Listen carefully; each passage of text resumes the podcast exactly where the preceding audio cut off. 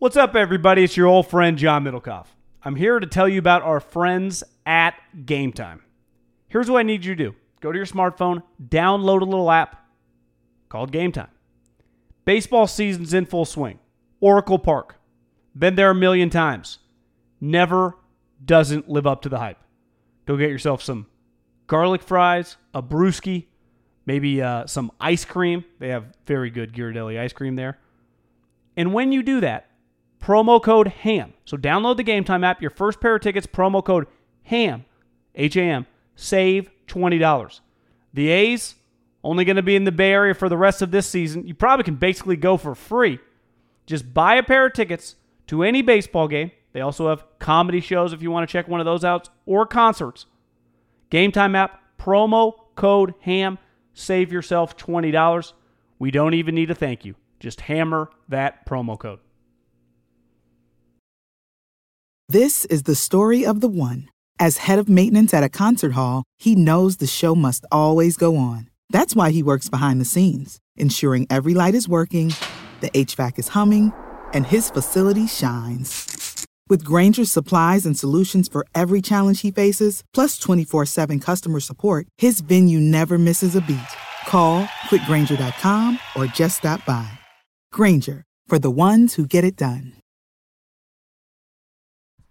Middle cough. Hey, B. Hey! All right, recording this on a Tuesday night. We did the podcast earlier today. And at the end of the podcast, the Big Ten announced that they were canceling their football season. And then the Pac 12 announced it. And so we decided we'll come back and do a few minutes at the beginning of the podcast. So, John, here's a warning, fair warning to everybody. I get considerably more peppy as this podcast goes along. But right now, I'll be honest, I'm kind of bummed out.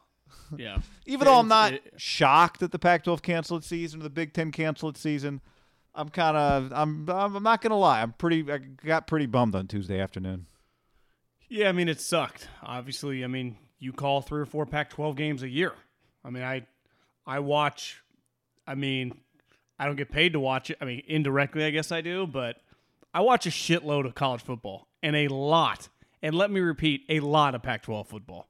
I'd say for f- seven to eight straight weeks, I don't go to bed before 11 o'clock because that night game tends to be pretty good. Maybe, I guess maybe once a month it's shitty, but it feels like a lot of times that night Pac 12 game on ESPN is pretty close. Washington State Cal, Arizona State, you know, Utah. It just always tight and it goes late. I'm going to miss a guy.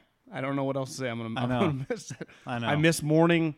Uh, listen, I mean, we it feels, and maybe it's just the expansion of college football, but it does feel like the SEC, which is still playing, and the Big Ten have become kind of national brands. Now, you could argue Big Ten kind of always has, right? Ohio State, Michigan has always resonated out west, at least for us, right? We've had a lot of guys, like Tom Brady went to Michigan. Guys go to those schools. They're just big schools. I mean, just a lot of people go there. There's a lot of carryover. Those guys, people, Ohio State grads move to California. But that sucks. I mean, I just I enjoy watching Wisconsin, Wisconsin, Michigan on like a mid October morning. And even if Harbaugh's getting his ass kicked, I, I just like watching him play. Just the build up the college game. How about just college game day Saturday morning?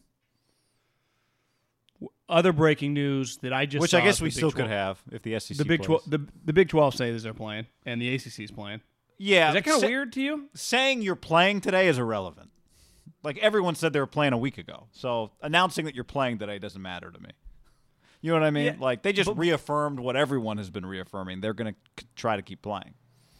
But I think there's a big difference. Like their mindset, the, at, at least uh, you probably done more reading of this than me today. But the heart problem that propped up, right? Mm-hmm. I don't even. How do you say it? I don't know. Might have Starts might with- have something. Yeah, that clearly spooked the Big Ten, some Big Ten presidents and the commissioner, and the Pac-12 views themselves as like the Big Ten light, so they just followed suit. No, they view themselves as the Pac-10 strong. From a presidential standpoint, I, I, I meant I meant No, the no, I know. I'm just of the. Big Ten. Yeah, yeah, I, I- I yeah, mean- yeah. yeah. I, you know what I'm saying? Like Yeah. that. They're they're the Big Ten of the West Coast, intellectual elites, and just and the school speaks for themselves. Like I'm not diminishing their school. I couldn't get into any of the good ones, so of either conference. My point though is the Big 12, ACC, and SEC do not operate under that umbrella. they think much more closely aligned. Like it doesn't feel, and I may be wrong at this w- with this statement. If I really like went and dug deep into like LSU, like Title IX exists at LSU. I mean, I know it does, but I don't think they follow it like it's followed at Cal. You know, when I hear stories about my scouting friends that go in, like when you go to Cal, for example, maybe Oregon's a little bit more like an SEC school. You have an academic advisor for offense and defense, maybe two on each side. Like LSU has has like an academic advisor, a player, you know, a position group. It's just the resource. Like football is just treated like the NFL, and it's like it wasn't surprising to me to see the Big Twelve. Which really, when I read the Big Twelve, I just think Oklahoma and Texas are full go. Everyone else just kind of follows. Maybe Oklahoma State too, right? I feel like Oklahoma's leading the charge. If Oklahoma didn't want to play, like they maybe pull back, but like Oklahoma's in, Texas is in. Obviously, Bama, LSU, A and M, Georgia, Clemson, clearly Notre Dame, which you'd say, if you just go, what conference would you align Notre Dame with in your head? And one thing I've learned is they're actually contractually obligated with the ACC. But when I think Notre Dame, I think the big, like Michigan, Ohio State, right, Wisconsin, like those type programs. That's how you'd think they would operate. UCLA, uh, or you know, but they actually don't. Like they're they're all in on playing football, which is kind of, which I wouldn't have guessed if you would have told me the scenario. Big Ten out, Pac-12 out, the other three conferences is no. If you just asked me, is Notre Dame playing? I'd say probably not. Even, but it's the opposite. BYU, like, have you seen anything with BYU? What's their plan? Uh, I think they're still practice. I think they're still doing stuff. Who who's their schedule? Are I mean, joining, half like, the Pac-12. Yeah, so I mean, are the could maybe that's why the Big Twelve. Maybe they could add BYU and Nebraska or something. You see, Nebraska said they'd still play. I did see that. Yeah. So I don't know what the Big Ten vote ultimately was. I- mean, it must not have been uni- like the Pac-12 vote was unanimous. So no one's breaking off from the Pac-12 to go play in the Big 12 this year. If the was the Big Ten vote, I mean, it must not have been unanimous. If it was unanimous, then Nebraska wouldn't be talking about they're going to go It- play. when you say when you say unanimous, is that ads? Presidents. that presidents? presidents. Yeah, the the tw- the presidents are the one that voted to stop the season. So the heart thing was one thing that came. The other other thing that happened was just the "We Are United" thing. Did that spook enough presidents? I don't know. I mean, it seems like they leaned a lot more. I that might be giving the movement too much credit. It does feel like they leaned a lot more on their medical advisors than they did fear of a union, because the players, when they talked to the commissioner of the Pac-12 last week, Larry Scott, it seemed like they bailed on all their monetary demands pretty quickly. So I don't think it's that, but I was texting with somebody today who was like, I think, you know, maybe the someone at a football program just like, I think the presidents were spooked by it. Maybe they were, but yeah, Well, I don't what's know. weird is you, you. I had originally thought like, oh, it's seventy-five players, all twelve teams. Then you're like, yeah, USC wasn't even involved, and it was like, well, Well, so they what? They didn't have. They might have been USC guys that signed their names on the on the document, but uh, they didn't have a player representative on like their media contacts list. But again, putting your name on the document is different than saying I will not play under any circumstances, as we learned. I listen. I, I'm not trying to put the cart ahead of the horse here, but I w- had this thought today. Do if you're a senior, you get to play another year? Like you, this year doesn't. you might. Out. I mean, like the a spring, lot's happening. like the spring sports added a year. Well, remember the NCAA said you can. It's up to the institutions to add a year of eligibility to your. Remember, remember Wisconsin in the spring said, "Well, we're not going. We're not adding eligibility. If someone wants to leave, they can go somewhere else. But we're not adding another year of eligibility in the spring." Wouldn't you imagine it'd be different with football players? Yeah, but it still creates you know a whole other Scholarship. how do you issues. add guys now? Maybe if you play in the spring, but as we as we talk about later in the podcast, I don't think the spring's happening. You don't think the spring's happening. Um, so that's a whole other thing. But yeah, I mean, what if you're? I the, a great tweet I saw today was, "Hear me out, Justin Fields, Georgia quarterback." so like, will will guys transfer right away? I mean, I don't know. Do you I- think we just get a lot of Big Twelve, SEC, and uh, Uh, look, I I feel ACC games? I feel about them the way I felt about everybody a week ago. Like I think the season's going to start, but we still got to get there for them. I don't feel any differently about them today. You know what I mean? Like they still got to get there. Now I'm they are pretty determined clearly. So maybe they will start. And I did think, look, John, I thought the Pac-12 season was going to start. And you know me, I haven't been just like an optimist about it all, but I thought they were going to get there. End of September, I'm like we got plenty of time. What are we doing this now for? But Why, why did they make the decision now? well, like I said, we don't. I mean, they said the medical information they have, and the Big Ten said the same thing. Said it just doesn't make sense for us to continue down this road. I, I, when I think about what has changed in the last week, there's one what you said, the uh, emerging science about the heart issues. Although there have been Duke's guy said it's not an issue, so I don't know.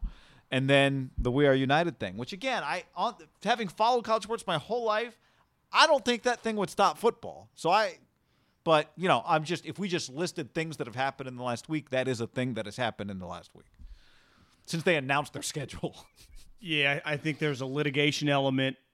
Listen, if I polled the five most successful smart businessmen I know, and I don't claim to know like Jeff Bezos or anyone, but know a couple people, I, they wouldn't put university presidents, even at some of the top universities, is like Mr. Business, right?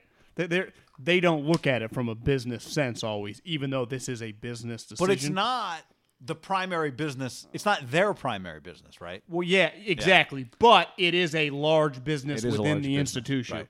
Institution that has major contracts. You know, it's it's not just them, right? Connected to networks, connected to just other businesses that they've signed. Like it, it is a complicated decision. As we talk about later, the Fox is very tied. When I think Fox right now, I think Pac 12 and Big 10. And they do occasional Big 12, but they do like Fox games, like uh, during the middle of the day, Oregon, Washington, uh, Wisconsin, Penn State. Like they just do those games. When I think Gus, Klatt, I Joe think, Davis, I think and Apple Cup, Brady, right? Washington, Washington State in the snow, Fox. Fox Sports One. I mean, that's what are they going to do with all that inventory? And that's why we talk They about going later. FS1 had a lot of Mountain West. They had the M- Mountain West this year too. fuck. I mean, I, they're done. So, you know, look, we've talked, maybe this will be more of a discussion. We talked on the last podcast about Saturday NFL. You know, on I, I said, and I think you agreed, hey, I, I there's a lot of moving parts. I'd stay on Sundays, just stay right in people's wheelhouse. Maybe you wait and see now. I mean, maybe there is a TV element to it though, where Fox says to the NFL, We need you. we need you. And look, if we do this, we can have all these games that are lar- that are we can have more national games a weekend instead of having just a couple national CBS Fox windows. Now we can have multiple national games.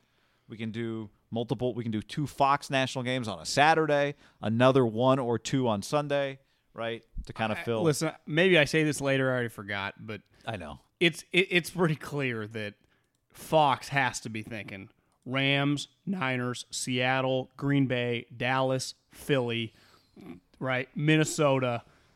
If we can just rotate five of those games over a you know a six seven week period, just to keep us afloat. On Sat- you're talking right. about Saturday. Yeah, we, we don't need we don't need to split the schedule. Just hey, can we move this game Packers Niners Saturday afternoon? You just Right. add an extra national, fully national game. I did see one person say what Fox could do is bump back the Thursday games and put them on Saturday.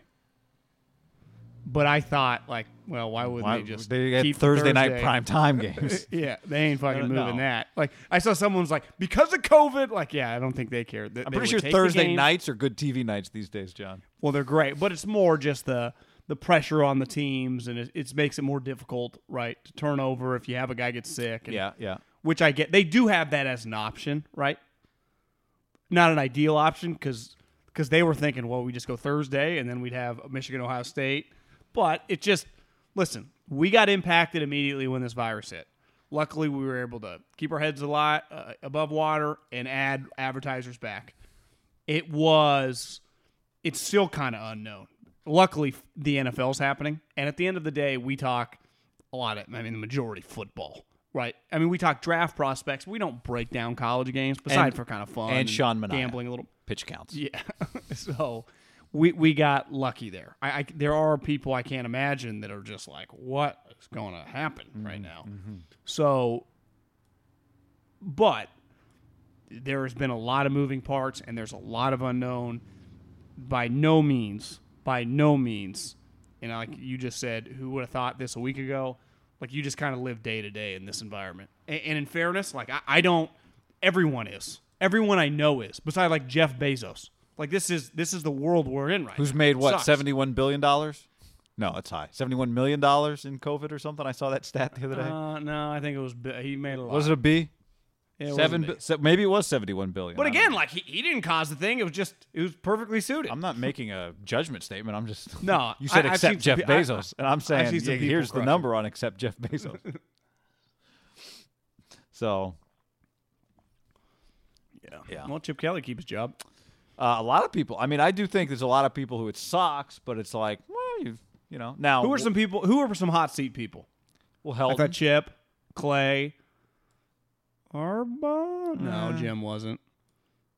I don't- Big Ten actually was having a lot of success, right? so, I mean, yeah, I mean, it- Michigan State just got a new coach. Ferentz. I mean, he's always on kind of, but I mean, non-COVID story related stuff. Kevin Sumlin, would he have been a guy? Yeah, yeah, someone would have been for sure. They have a new AD. Uh, no, he's been there a few, couple, few years. What's Herm going to do for the next six months? Fucking work out at 4 a.m. still. Did you see the Barry Alvarez said this? Like, you know, we're still going to practice, do walkthroughs, and work 20 out. hours if I a was week. player, I'd what? be like, what? Well, that's the key. Now- is like the Pac-12 canceled fall competition through January 1st, right? Fall competition, but doesn't mean a basketball team won't be having practice in October. I don't know. It just the competition means games. It doesn't mean practices and workouts. I do think now, if they're working out, there's a decision because if you're like Penei Sewell, who is you know a top five pick, or even Justin Fields, and you can't transfer whatever, does it make sense to stay with your teammates, stay locked in, work out because you're not actually they're not putting on pads, they're doing some walkthroughs, and just kind of stay locked and loaded. I don't think so. I think you go Nick Bosa, just go do your own thing. Stay away from as many people as con- co- totally control your environment, make your own rules. but I but I'd say the pa- the the schools are taking care of your eating. If yeah, you're but you don't need out, any of it. You don't need them to feed you. You don't need their rules. You don't need their. I can just start it- making but- money. I can start I- signing my endorsement deals. Would they take your scholarship away if you start signing endorsement deals? Well, yeah. They What do you would. You can't sign endorsement deals when you're still a college student. but you're not playing any games. Yeah, but you can't sign a. You're a student athlete. You're maintaining your eligibility. So what if you're just ineligible and you just keep working out? Uh, yeah, maybe you lose you lose your scholarship then. Yeah, I mean that's that'll be interesting to see how some of these guys balance it. It could get a little. I, I was thinking today it could get a little wild wild westy with some of these players, and some of them might get in some trouble.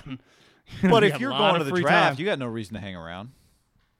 yeah, but what if you got nowhere else good to go? What Well, if yeah, you just gotta want go- to you got to take your online classes then. Okay, yeah. If you're working, if you just like, you know what, freebie to work towards my degree. I'm not saying they shouldn't stay. I'm just saying, Or unless it- guy that's like already graduated because what was he a graduate transfer or no? He got to transfer Fields. No, yeah, Fields got the Yeah. exception. Because the guy screamed something at him. Uh, so I, you know, I now if you just want- like Penei Sewell said the other day, I'm playing. So you know that's at Alabama. Well, I mean, how I might make would I might make that joke later in the podcast though. So stay tuned. Or you But, might. I don't remember who made it. Would it shock you if all of a sudden you read a thing that he's at Georgia? It would shock me if he, him specifically, yeah. Well, he, but he just because you think he wouldn't want to play for anyone else. Yeah, just like for for what? Like I don't get like he wanted to play at Oregon. For him to go play at Georgia when he's already a top uh, three pick, whatever it's going to be Yeah, he doesn't need to risk it. He'd be be a bad for the example. biscuit. I, I do wonder if there's going to be a couple guys transfer though. I would you think think so. it's inevitable. Yeah. And there's one conference. If I say what would be a conference, it would be all over some of the top guys that like other schools that can't play. I'd go, uh, that'd be the SEC. like there have been some shady phone calls placed today, correct? Have there not?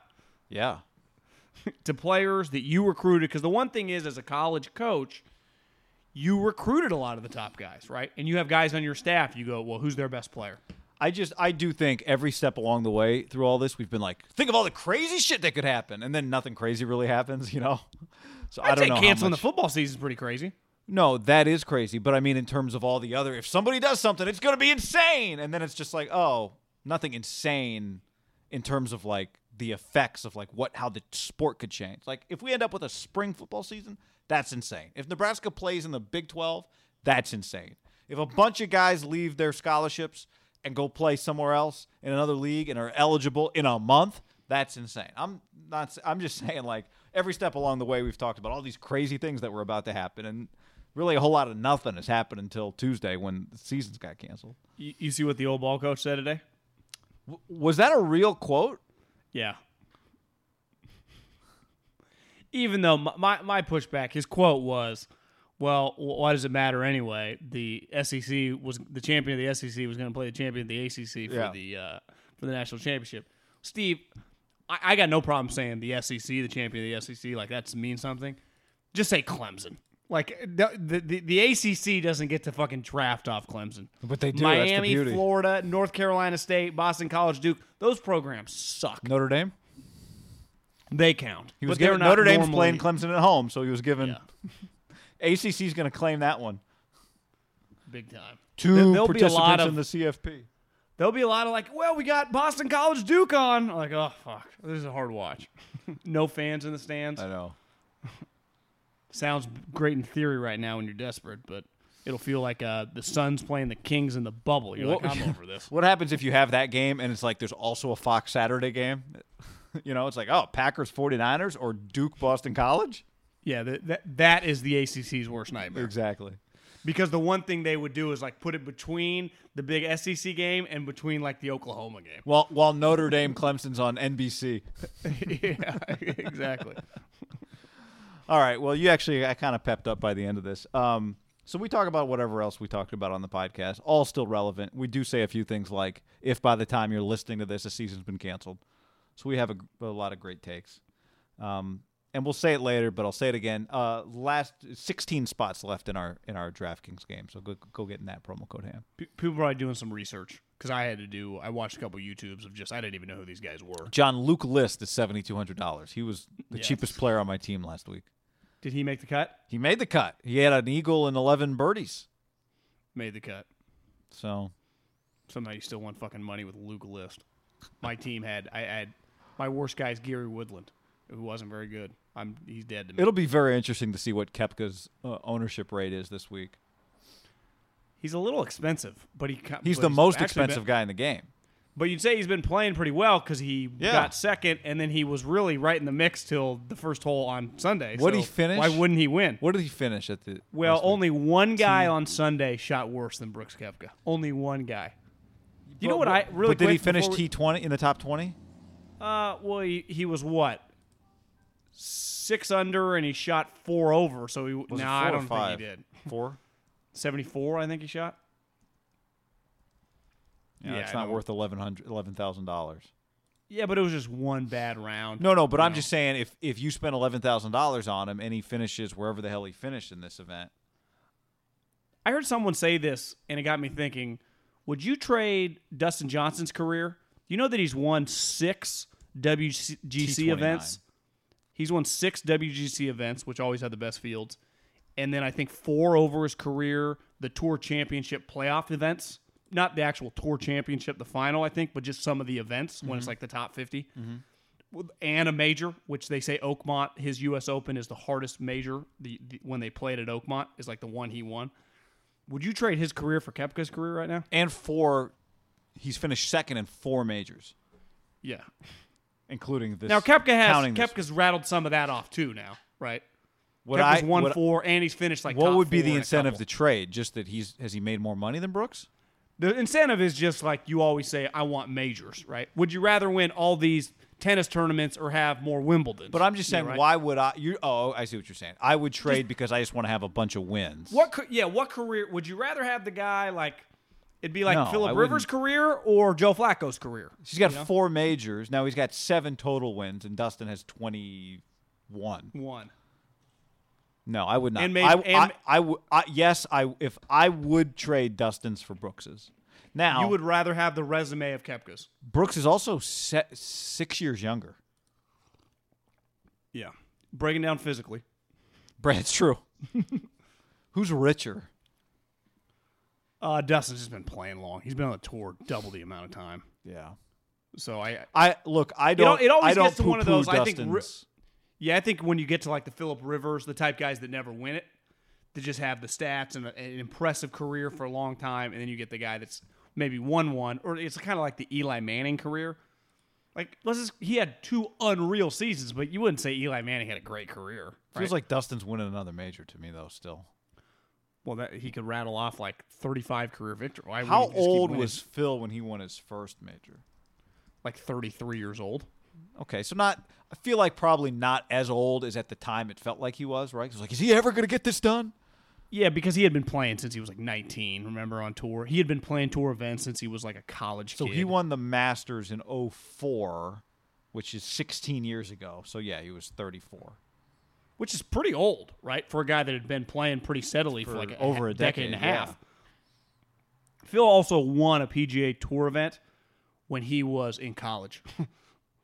like that's you know he had just like he was like Jordan Spieth, but he just without winning majors, but he just stayed good. Yeah, You know, amazing. I'll take Phil's career beside Tiger over them all, right? well, yeah, Based on the money and based just on, the whole thing. because he likes having sex and talking about golf and playing golf.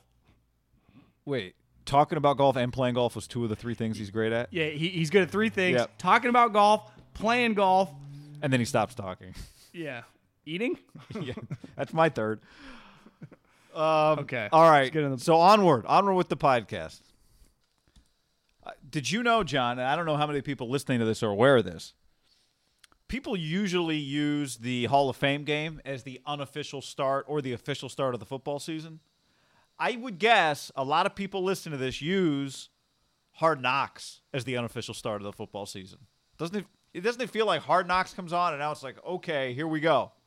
Yeah, it feels like a huge part of the preseason promotion as you're watching NFL Network, as you're just watching clips every night of highlight plays at camp. Is Hard Knocks highlights of the coach screaming of that trailer, right? Remember last year it really got built up. Was last year the Raiders? Was that? yeah, it was last year was the Raiders. Yeah. of just Gruden, Lifetime and it was just like the the anticipation was high. Antonio Brown doesn't quite feel that way. I, did you know that there's not just one team on this Hard Knocks? That so that part I knew. What I did not know is that Hard Knocks, if you listen to this Tuesday, starts tonight. If you're listening to this Wednesday or later, already started on Tuesday night. I did not know that until we're recording this late Tuesday morning, midday. I did not know that until today. That Hard I would Knocks starts imagine normal tr- normal training camps. If the Hall of Fame game would have been Saturday, right? Was that it? Saturday night or Sunday night? got me. I don't know. I, I I saw people tweeting that the Hall of Fame game got would have been tonight. Might have been Friday. I don't even fucking know. Wherever the Hall of Fame game is, this week would normally be the Niners, Raiders, Seattle. All these teams would be playing games, right? Thursday, Friday, Saturday would be preseason games. And to me, that would really you just turn on your television. NFL Network would have a game.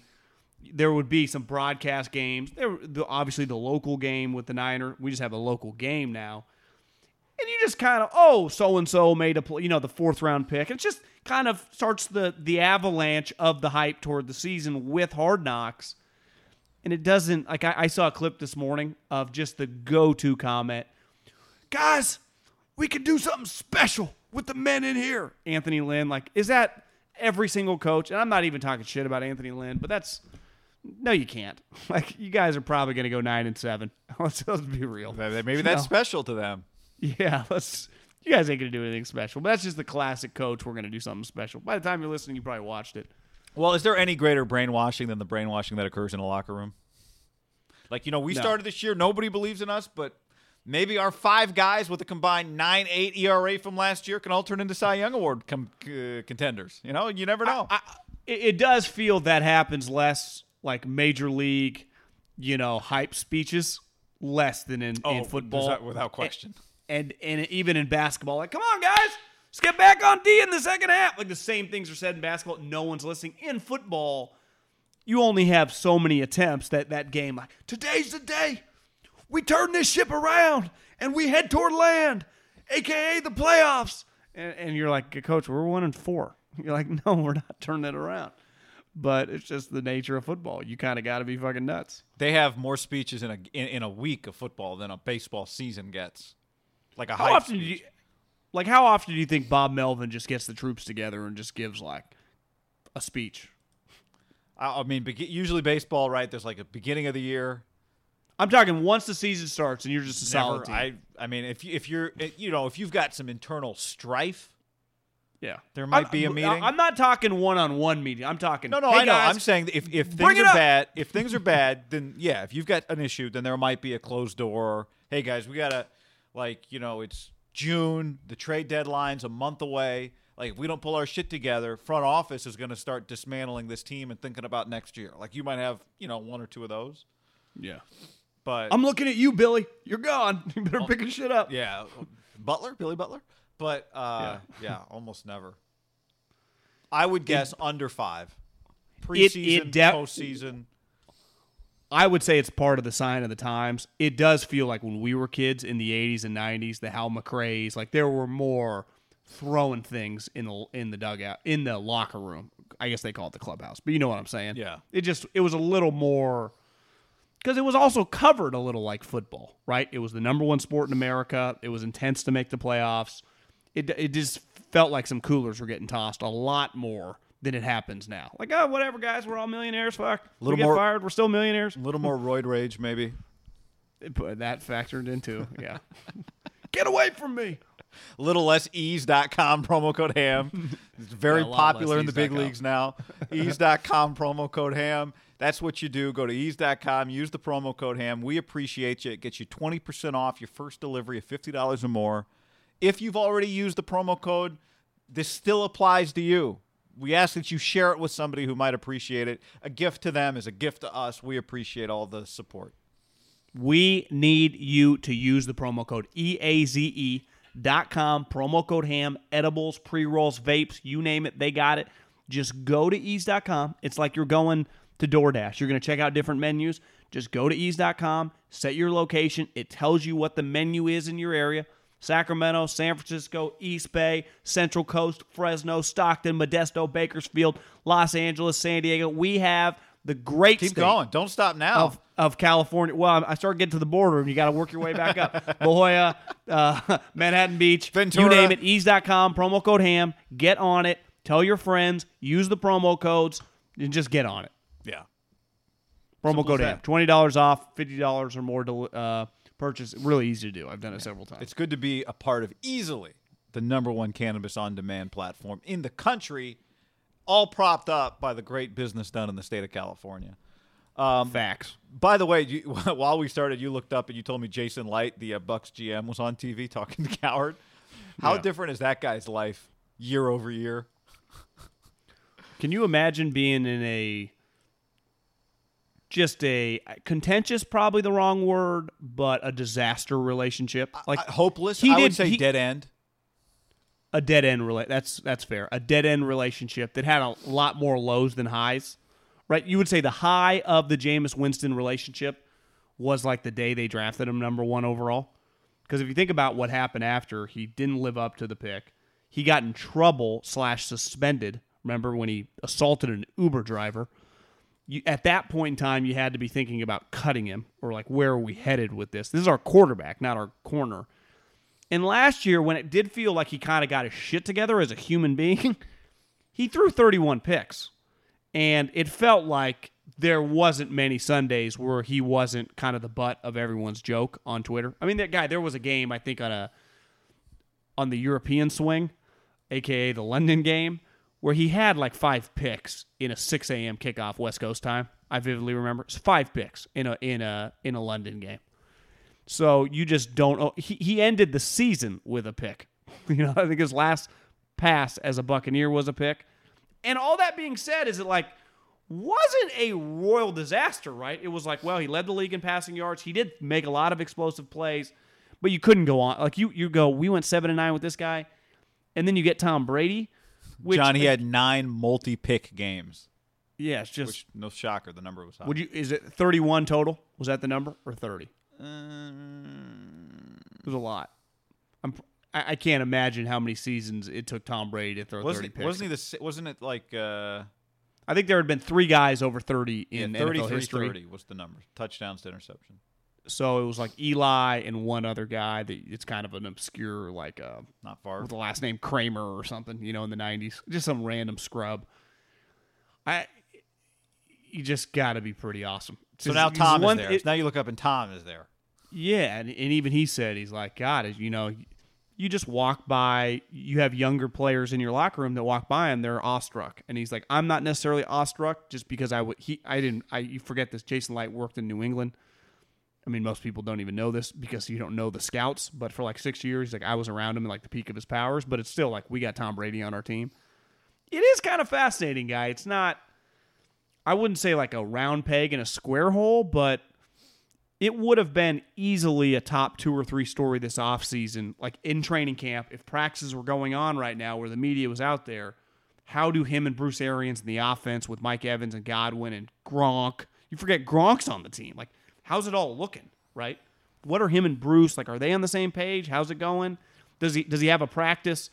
Think about this guy. If he has a practice like a Jimmy practice last year where he just throws not five straight picks, but just five picks in a practice, that would be an explosive story. Now Tom would go, I want to throw picks right now. We're working through it. And Carson Palmer would come out and be like, that's part of this offense. And Jameis would be like, I know. And Arians would be like, we're good. And it would just be everyone would have a take. Everyone can right? trying to convince themselves like it's going to be better. That's to me that is the part that would get the most exhausting is just being in this uh, hamster wheel of pretending like this is the year it's going to improve. Like being a college football fan with a coach who wins seven games every year. Like maybe this is the year. We got a new defensive coordinator, and you know that guy we recruited really maybe he can make an impact as a freshman, and then he doesn't start till week eight.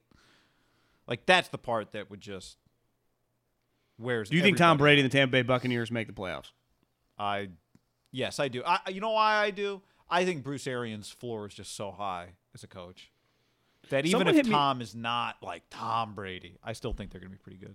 Someone hit me up in a DM. They're like, well, if you think about the last season of Gronkowski, he was really injured and he was the best blocker in the league. And remember, he had the game winning touchdown, or right, not touchdown, but the pass reception from Tom. And they go, a year off, he clearly looks really healthy. Why couldn't he just maybe not be the best tight end in the league, but easily be a top three or four guy again? Because he's a great pass catcher. He's clearly probably a little more, he's fresher. He's still one going to be one of the best blockers you know, I, I my only pushback would be like, well, just if you look historically, it's hard for guys to take a year off come back any sport, anytime. But this guy is one of the great all-time non-quarterbacks in league history. You know, he knows Tom. Now there's not as many balls to go around here. Like it was kind of just him and Edelman there for a while. Like they got elite re- two receivers and they got other tight ends. So I don't know if his production will be there, but I wouldn't you imagine he's probably pretty good. Like he feels good about himself. right now. Yeah, and eh, but I would also say like how much if you told me Gronk was not on this team, does that dramatically change what you think the possibilities are for them? No, but doesn't it make them a lot deeper? Yeah, right? it makes gives them like a- higher.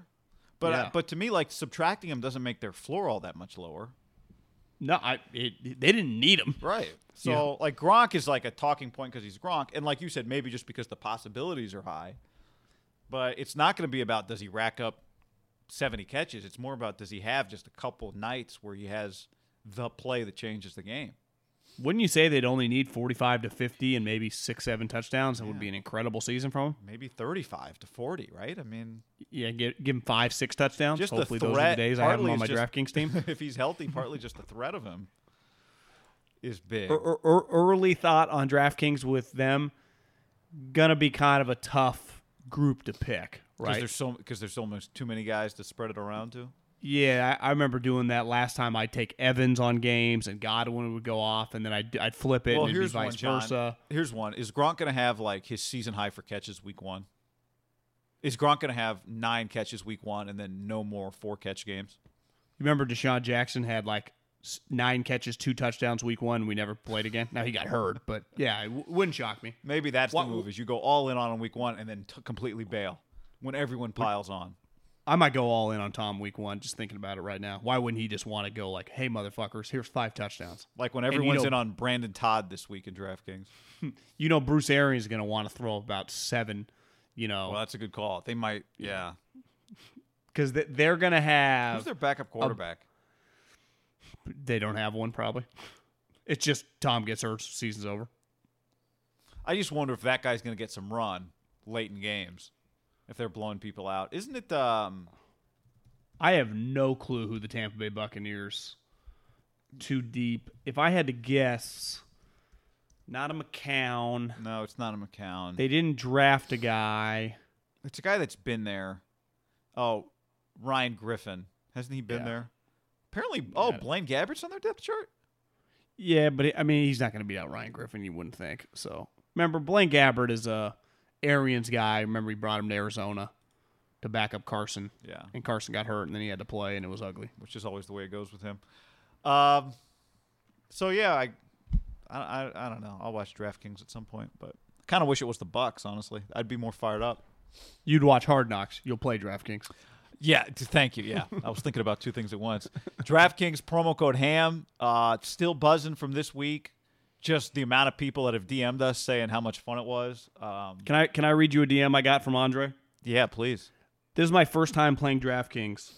It's really intense, man. This was on Sunday. He sent me this. Yeah, I I- I don't think a lot of guys, and you get this a lot, the people that haven't like followed golf that intensely, you just get in, and if you just have a couple guys in the mix, it's fun. Like it's not disputable. And he asked, "Are you guys doing this every week or just for the big tourneys?" And the answer is yes, we're doing it every week. We have a game going right now. Little, you know, it's it's a hard come down. It'd be like it'd be like you get an invite to go play Pebble Beach, and then three days later you get the sh- you get an invite to play the shittiest course wherever you live. You're like, yeah, you know, uh, got, actually got a dinner with the girlfriend and uh, my parents. I can't make it. You know, just it, it's a little hard. Now I we signed up. I, I I actually feel good about my lineup, but it, guy, did you see si- almost six million people? I, I saw the guy that Yeah. runs Fox Broadcasting tweeted out the most watched shows from last week beside a couple news broadcasts like Sunday night news on you know NBC or ABC, golf was the highest watched television show on Sunday in America last week. Saw that. higher than all like the you know cable. You know Fox News does huge numbers. I think you know Rachel Maddow does big. The NBA no longer does. Baseball obviously is not a national broadcast. That's just there were a lot of eyeballs there. And I, whether that's just DraftKings, I think part of it is it's an easy watch. It's a it's a fun watch just because it was an intense tournament. I'd say that and Pebble and even Olympic. Anytime you can give the nation shots of the Pacific Ocean on drones is hard to beat. Now with Olympic and, and Harding, you have to give the drone shots. At Pebble, you don't even need to. we right? didn't, You even, we didn't even get that. course. I kind of could have used a few more ocean shots, but yeah, we're not gonna. there, there was, you know, I, I was listening to the No Laying Up podcast, and they, they were really hammering. There were some sketchy miss shots the last like hour, like when Dustin Johnson hit it in the hazard. Yeah. not showing that. Like you got to show that shot, Right. And there was a shot like Paul Casey. I guess they didn't get his second shot or his putt that would have tied the lead on either 17 or 18. Like there is a little bit of I do understand for the diehard golf because if you're just most golf people, every golf person I know is a big, definitely a big football fan, and most of them just like sports. You don't ever miss like the game win, like Kyle Kuzma hit the game winning shot. Can you imagine just like guys, we came in late. Kuzma just hit a fadeaway three, or you know, uh, Matt Prater just dinked it off the fucking left upright. They lose. Like you, you don't get that in other sports. No, where I- in golf you just do. I know, but I do wonder when you have seven guys tied for the lead, is it is it physically possible to show everything that you need, every shot that you need to show? I don't. It's not like we were watching shots of Koepka. Like we were watching. The only But he was out. But in No, no, fairness, he I- was but out. That, but that's my point. Is we weren't watching meaningless shots. Like we didn't miss that shot for a meaningless shot. All we were seeing was meaningful shots. Well, see, I, I'd say this: if I was just giving my, I'm just a fan and I'm just a consumer, and now I have some juice on the thing. I completely understand early on, like holes one through like 12, 13, you just got to mix and match, play the hits, play your leaders, right? And if Tiger, you know, play him a little, I, I get it. I would say the last four or five holes, any person within a shot that has an opportunity, like, and definitely a big name, like you could put, you could argue not showing DJ hit that, like that's you, he's got to be shown. I mean, he's one back at Well, the time. no doubt. I'm just saying it's not like we missed. Because even it. you said like, God, we. I'm like, did you see DJ chip in? How'd he get over there? You're like, I don't know. I didn't see the shot. I'm like, I didn't either. They didn't fuck because they didn't show it. Well, I understand. I'm just saying it's not like they were sh- they were not showing it to show Brooks doing nothing. That's my point. No. It's just it might be that this is impossibly hard, easy to pick apart. It's critical. I'm surprised they don't go back and show it on a replay. But it just if they don't show on a replay, it's because they just didn't have it for whatever reason. And, and, and at the end of the day, a major difference of a golf broadcast relative to baseball, basketball, and football they would never take a commercial when the action is going. In golf, you have to, right? Your commercials are built in while the tournament is going. So it's not they don't parallel each other as as a product that way. It's very easy for the NFL. You're never going to miss any action. Why? Because they literally stop the action for the commercial breaks. You and I, anyone that's been to a football game, college or pro, hell, and some people at De La Salle might, if you just been to one of their broadcast games, like why are they just sitting in the huddle for fucking so long? Because they're waiting for the whistle to be blown, the TV timeout, right?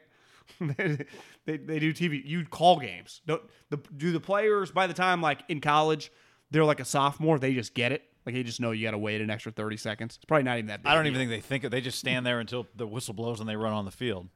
Yeah, I think it probably goes pretty quickly if you're a player. You got other things to yeah, think about, you're right? catching your breath for sure. In baseball, you're just it's built into the between innings, and in basketball, like football, they build in TV timeouts. Right? They're In literally baseball, called you've TV been timeouts. using the same amount of time between innings before you were ever on television. The sport in high school when it's not televised is built to be a televised sport. You just taking ground balls, warming up in between innings. Yeah, and and they do TV timeouts in basketball in college is every four minutes. In the NBA, is it every four, two? I think they both. Well, the NBA changed their clock two years, two or three years ago, in terms of how many timeouts they take. It might be. Did they change it to three, or when their mandatory timeouts are? It's just a Whatever- completely different Yeah. I don't remember exactly what it is for the NBA, but and, and and if I wanted to defend golf, it's much easier when it's just two or three guys fight, and it's just it's a two or three guy tournament on that you know the back nine. This one there were it felt like ten guys, and fuck, it's why all of us on the edge of our couch that on playing DraftKings or gambling, we're like, show my fucking guy. Like, what is Justin Rose doing? I I was pissed off, but I, I'm biased because I just yeah, I had my guy. Finau, DJ, Collin. I, they were showing all my guys. Yeah, they were not showing Justin. They were not enough. showing Rose. Eh. They showed a lot of Day. They showed. Kinda, kinda. I, I No, like to me see, they didn't me, show Day on didn't the have same. Him, it, I felt like I was seeing him a lot. I didn't get feel like I got the same day as I did DJ. Now, once he made a putt to go to ten under, then he got that treatment. For a lot And of the I thought, guy, he DJ wa- deserved that fucking treatment. For a lot of the Sunday though, DJ was the leader, right? Which is what, even though it didn't feel like t- to me, DJ was leading. It did not feel like he was leading. I, I have no beef with you. He's one of your stars. He is kind of a household name with his, you know, with his wife, was fiance, girlfriend. I don't even know what they consider themselves. They got kids. Uh, that because it's not like she changed her name to Paulina Johnson, right? Uh, I don't blame her. He should have gone But- Dustin Gretzky. He honestly, if you met him, you might. That's my, maybe how he DJ Gretzky. I thought you were DJ, Dustin Johnson. yeah, DJ. Yeah, I like that. I, I was texting my cousin John, and he's like, one thing golf could really use because it's got a lot of momentum right now, and the NFL just has this built in. And it's not always good, but it just happens, like an arrest or a scandal. I thought you You were gonna know. say something else. Like, I thought you were gonna say a famous guy's son. no, I, I, I what they that wouldn't hurt golfer. either. That wouldn't hurt, but I, I think like Koepka got caught cheating on his wife with Taylor Swift, and they're now a couple. And it's just like what, and it goes mainstream because they're already kind of feel Us like Weekly does the momentum. photo with the tear in between the two of them. Yeah, or, or, or just like a shoving match. Like Koepka shoves Bryson. Bryson to me is a wild card. He's liable to do. He's an eligible bachelor. He's single. Even though someone texted me that he has a girlfriend from Fresno, but it, I've never seen her on any of the Instagram pics. That it feels like the more and more it gets like, how much does Bryson make? And, you know, some chicks get wind of he's making like 8, 10, 12, 15 million a year endorsements. Like, God, he's making 20 million a year for a couple years. I could see him just being dating not a Kardashian, but just someone kind of famous, but also kind of like trashy, and it just being kind of a national story where people, oh, that buff guy at the golf that's dating her. Like I, I think he's got that written all over. I just don't know if it resonates. I mean, who has ever done anything close to that in golf that has resonated with anybody? Did was Greg Norman and Chris Everett were they a couple for a long time? Wasn't that? Yeah, I'd say Greg. I, I think Greg Norman was a pretty famous guy growing up, wasn't he? yeah, You know, even if you weren't like growing up, you would you consider yourself a big golf fan? Like when you Growing were like up? ten? No, not at all. but you would if I said, do you know who Greg Norman is? Would you have said yes? yes. Yeah, I mean, I Maybe not when I I, think was ten, actually. But okay, like the time I was- 15 yeah. or whatever. to me, there feels like there's now like there was only a couple of those guys growing up. Now there's probably like seven or eight. Social media's helped, but like I think maybe it's you know four or five guys like Rory, Koepka, DJ, Tiger, Oh, Rory's a good example. Rory dated uh, a couple famous people. right? Yeah, he's married to an. Uh, but you, to me, you can't be just be married to an innocuous model like I think Rory is now. That's one thing Rodgers has had in his back pocket. Like God, he's dating Olivia Munn. Now he's dating Danica Patrick. Like Right. that- you know, Russell Wilson. Oh, he's dating Ciara. It gives you a little crossover. It's why why do Nelly and Tim McGraw make a song? You want new fans. you know, you know. You could argue like, did they just do it for the wrong reasons? And you'd be like, yeah, but they put together a jam. Maybe they just mu- mutually admired each other's work. Well, how could you not? Yeah, I, I could use Two of the all-time Tom- greats. Tom Brady, Gisele. That's a great one. Uh, yeah, John John Kimmerling DM me on Instagram. He said, "Fantasy." All he said was "fantasy golf." Dot dot dot. Who knew? Exclamation question mark! Exclamation question mark! Not me eight weeks ago. And yeah, here we are, John. So If if you would have told me five years ago, Middlekauff, you're not only going to like fantasy, you're going to be really into daily fantasy golf. Even though technically, it I consider it like four day fantasy golf.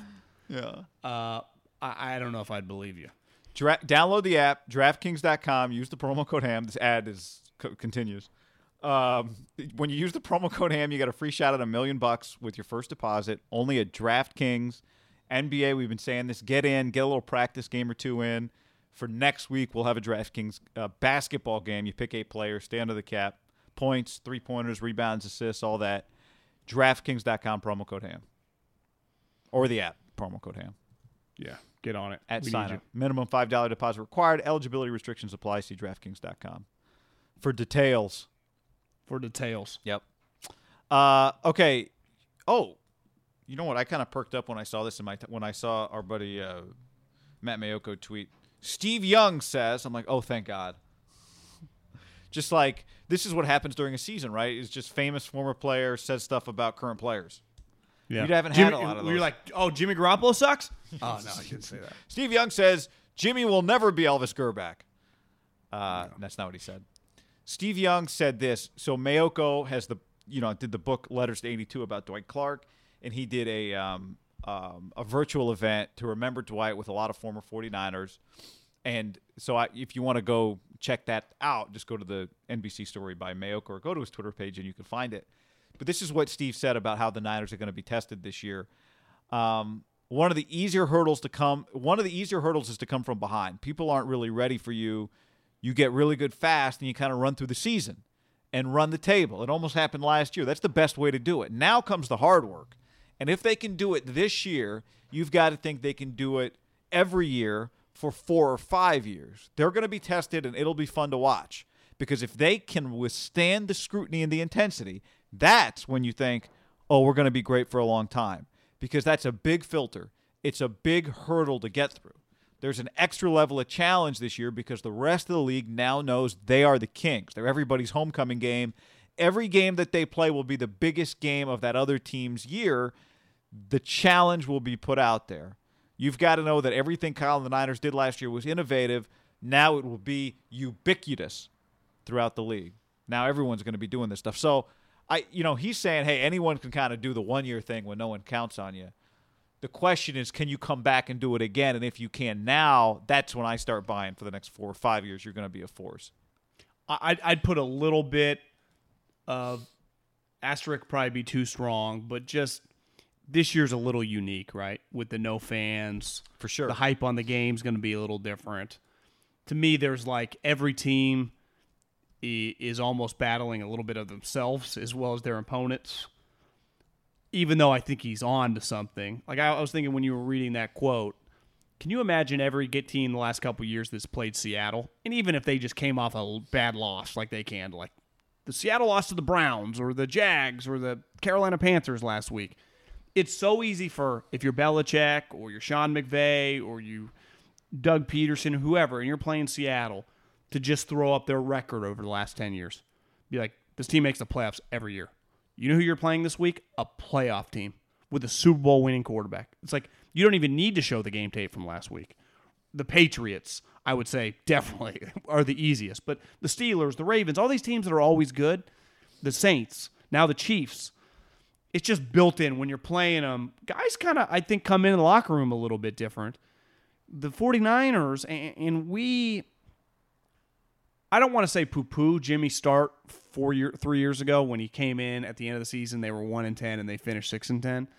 But it was not the same as being a 10 and 1 team and taking over, right? You were a little under the radar. You were terrible. And he kind of got it rolling. And I just, I, I do think there's validity to what he's saying. That teams are going to look at you differently, but I, I I think this year's a little bit unique in the sense of are you are, are you truly the hunted or are you just this is a team that was really good last year? Like I think it takes you a couple years to become truly the hunted uh, if you didn't win it. Yeah, I don't. Don't you? especially outside of your division. I think I just think they'll be viewed as a good team and people will get up for them. They got good players. But I think part of this is about the coaches, from what Steve's saying, right? Part of what Steve is saying is the test is also it's one thing to catch everybody by surprise, which is a lot of what Kyle does. Like Kyle's strength, one of the things he does to people is he catches them by surprise. That's the beauty of his play calling. I think that's part of what he's saying too. Is like if you're a player, it's not just that you're going to go in and the other player is going to have a target on your back, or emotionally you're going to be the biggest game. I mean that is what he's saying. But part of what he's saying too is these teams now have spent. You, you you don't have the time, the wherewithal. It doesn't make sense to spend your whole offseason preparing for the Niners and the Jags to the same degree. Because if you're below the 49ers, which every team except the Chiefs is below the 49ers, part of your offseason plan is we got to get through them. If you're the Packers, you're thinking about how do we get we got to get through the Vikings, we got to get through the 49ers, we got to get through the Saints, right? Your list is longer than a team who like the Cardinals list of the teams they got to get through is longer. But if you're the Niners, you're on everybody's list in the NFC, and you're on everybody's list period except for Kansas City's. Kansas City's like, I mean, I'm simplifying it. Obviously, Kansas City knows maybe they got to play you again, but I, I think that's part of what he's saying is they are on everybody's to do list, and the better you are, the more to do list you're on. And I, I think you bring up a good point with the coach. I think a lot of these coaches are like, I want to beat Kyle Shanahan. Like he, everyone's blowing Kyle. He's the best fucking coach since sliced bread. Kyle's the man. Kyle's the man. It's like fuck you. I'm the man, Right. and they're coming for him. Yeah. you know. When I they- want gonna raise, I'm going to tell them. that I'm going to tell my owner, my GM, about the time I put up my defense held Kyle Shanahan to nine points. Like, do you think it was easier when you were playing Sean McVay last year to get a little extra juice? Like, you know, I'm a, I'll work for an extra hour. I, I want this kid to come back to earth a little bit. Yeah. Right. It's a com- very competitive industry that way, just like every industry, you know, is in some form or fashion. This one, though, like you get individually judged as a head coach against the other head coach, as a team against that other team. I, I- just think the Niners roster is just pretty like they are in a good position. They Yeah. should just be really good. And if you have a good coach, because the one thing when you watch Kyle, like he has a scheme, but I don't feel like I watch the same thing every week. Like once he kind of get, gets you down, he'll bludgeon you with just run plays. But like to start a game, the first half, there were a game last year where he ran like a counter trap that went for a touchdown to Breida. And why did he say? Because I saw these guys would over counter this way. Yeah. You have other games where he starts with a play action bomb. Like he just he'll do whatever you don't do, which is why I think he gets so much credit at being a good schemer. Is he's not tied to just to just individual plays every game. If he if he thinks it will work against you, he'll use it. Now he has a set of plays, but I, I think his versatility in his toolbox is why I feel confident about him moving forward. Now I think a huge part of their success is their defensive personnel last year was really good. They got some new pieces this year in the sense of, you know, I think it's pretty clear if you're going to go at the Niners, you're going to throw out the left side of their defense every single play, right? Whether that's Mosley, whether that's Witherspoon, whoever's playing other corner. I'm not even wasting my time with you, Richard, just because these other guys, it's proven to be way worse than you. And like last year, I knew Buckner was a star. I'm gonna Kinlaw's gonna have to just show that he can just play well. Right. I'm gonna run it right at him. Yeah. And I think Trent Williams or wasn't Trent Williams, maybe it was like oh, it was Nick Bosa said he was like the one of the biggest humans he's ever seen. About Trent he is a huge about, human. about Kinlaw. Yeah. I just think I saw this picture. He tweeted, it got retweeted to my timeline, just like, born in Juco, born and raised. Just like a picture of him with an nine. You know, the J- JC guys take a lot of pride that, like, once you make it, right? I didn't. It's like, bro, you were in the SEC for a Right, couple right. years. It's not like you didn't get drafted out of junior college, you know? Like Will Muschamp, he was originally. I look at his offers like Clemson was on. Yeah, him. he, didn't go there because no one believed in him. yeah, it's like, bro, you were six six two, you know, two ninety coming out of high school. Yeah, but easy for us to say now, right? The path is a lot easier when it was someone else's and they've succeeded. It's a different Well, animal oh, when you're walking into well- that J when when you thought you were going SEC and then you walk into that JC dorm room. If well, there is exactly. a dorm. It's easy. It's it's easy for me There's to like make be sarcastic. Yeah. All you do is have to watch one episode of any season of Hard Knock or of Last Chance U to the know lonely work. The junior college is a little different animal than playing, you know, Power Five conference. When you show up at a JC, nobody just assumes, ah, he's just going to put in the work. Academics will be great, and he'll be onto the SEC in no I think time. they That's assume not how anybody. gonna f- I think they assume you probably won't make it, right? yeah, I think so too. They Just assume play you the won't make odds. it. Like how many talented guys have we seen come through here who thought they were going to the SEC? It's just Well, or, or just how many SEC bounce backs, guys that were scholarship offered, didn't qualify, come here, act like they're the shit, and then just stay here and then don't go. JC to Right. first round pick is not the path. The Niners do have two of them, right? so you'd say, well, they're they're a bad example because Brandon Aiyuk, But it's just most of their first rounders aren't JC. Like just mo, you know, just most first rounders aren't JC guys. No, But you're right. If That you is a good point. But if you just went through like off the top of our head, you know, the ma- Tua, Herbert, Right. Burrow, like Burrow's like Burrow had it tough. You mean transferring from Ohio State to LSU because he got beat out by uh, Dwayne Haskins, who drafted 15th? Like, yeah, it's it's an understandable path. Yeah. He's like, well, Ed Orgeron, you mean gave you the keys to the LSU football program? Like that that was where you you didn't you didn't transfer to Ball State. Nobody but believed. I- I do understand. I mean, Tom Brady's still talking about 199 20 years later. You still got to earn it, right? I just think from the outside things always look so much easier. Like, yeah, of course you went to LSU and dominated. Duh. Easily could have gone to LSU and gotten beat out because it wasn't good enough. What's JJ Watt saying? Like, uh, I go to work every day because rent's due. My rent's due every day, or some bullshit. JJ, you're paying rent? no. JJ, you paid for your house with cash. You don't even pay a mortgage. um, yeah, I maybe there's something to be said to for the 49ers also having guys, having two first round JC guys, uh, guys who know what it's like to have to put in the work. But I do understand where Steve's coming from. I think you and I both bet on the Niners, but I think part of Steve's point is when you're in it, it's easy to just assume from the outside they were there, they'll be back there again. And I remember I've heard Chris Petersen, who, when he was the coach at UW, say this: just because we were in the Fiesta Bowl last year, we don't get to start back at that square, the Fiesta Bowl square, the next year. We get to start back at the same square that we would have started if we went seven wins and lost the Potato Bowl. Like you still have to start back at square one. So I think Steve was kind of you think about all the time Steve has been through this as a backup quarterback and then as a starting quarterback.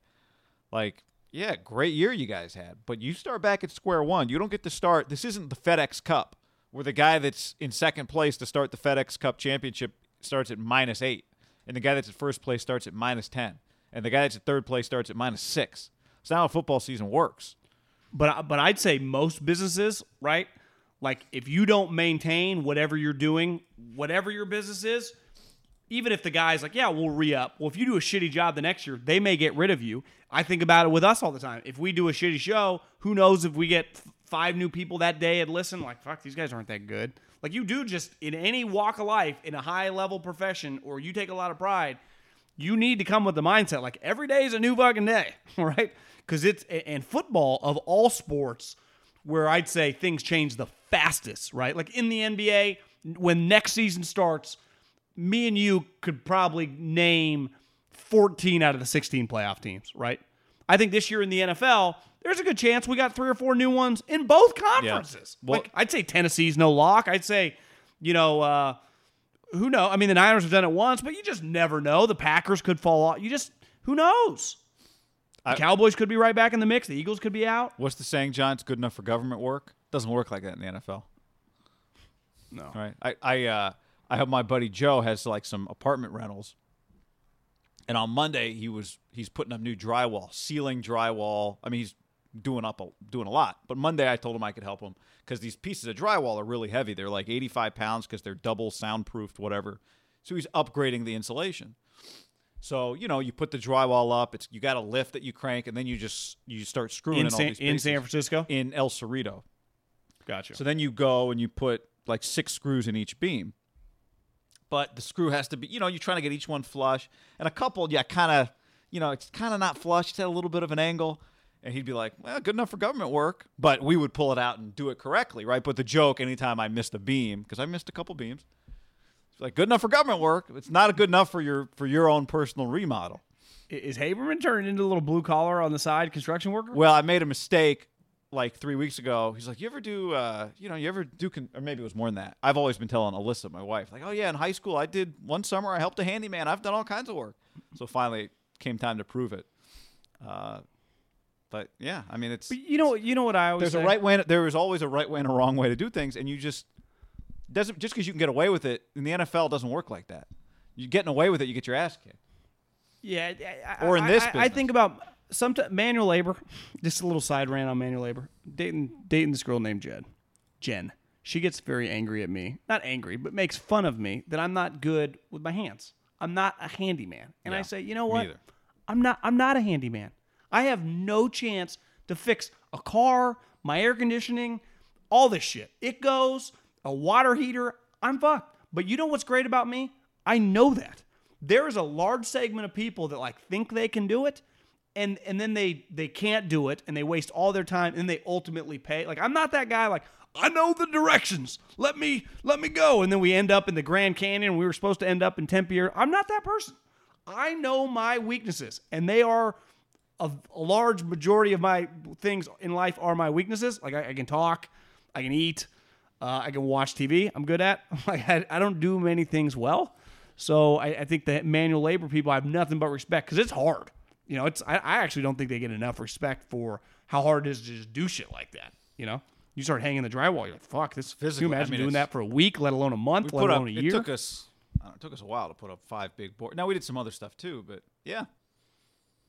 And you know, it's like here's the other part of it, John. Like you, we spent all our time on this, so and Yeah. golfing.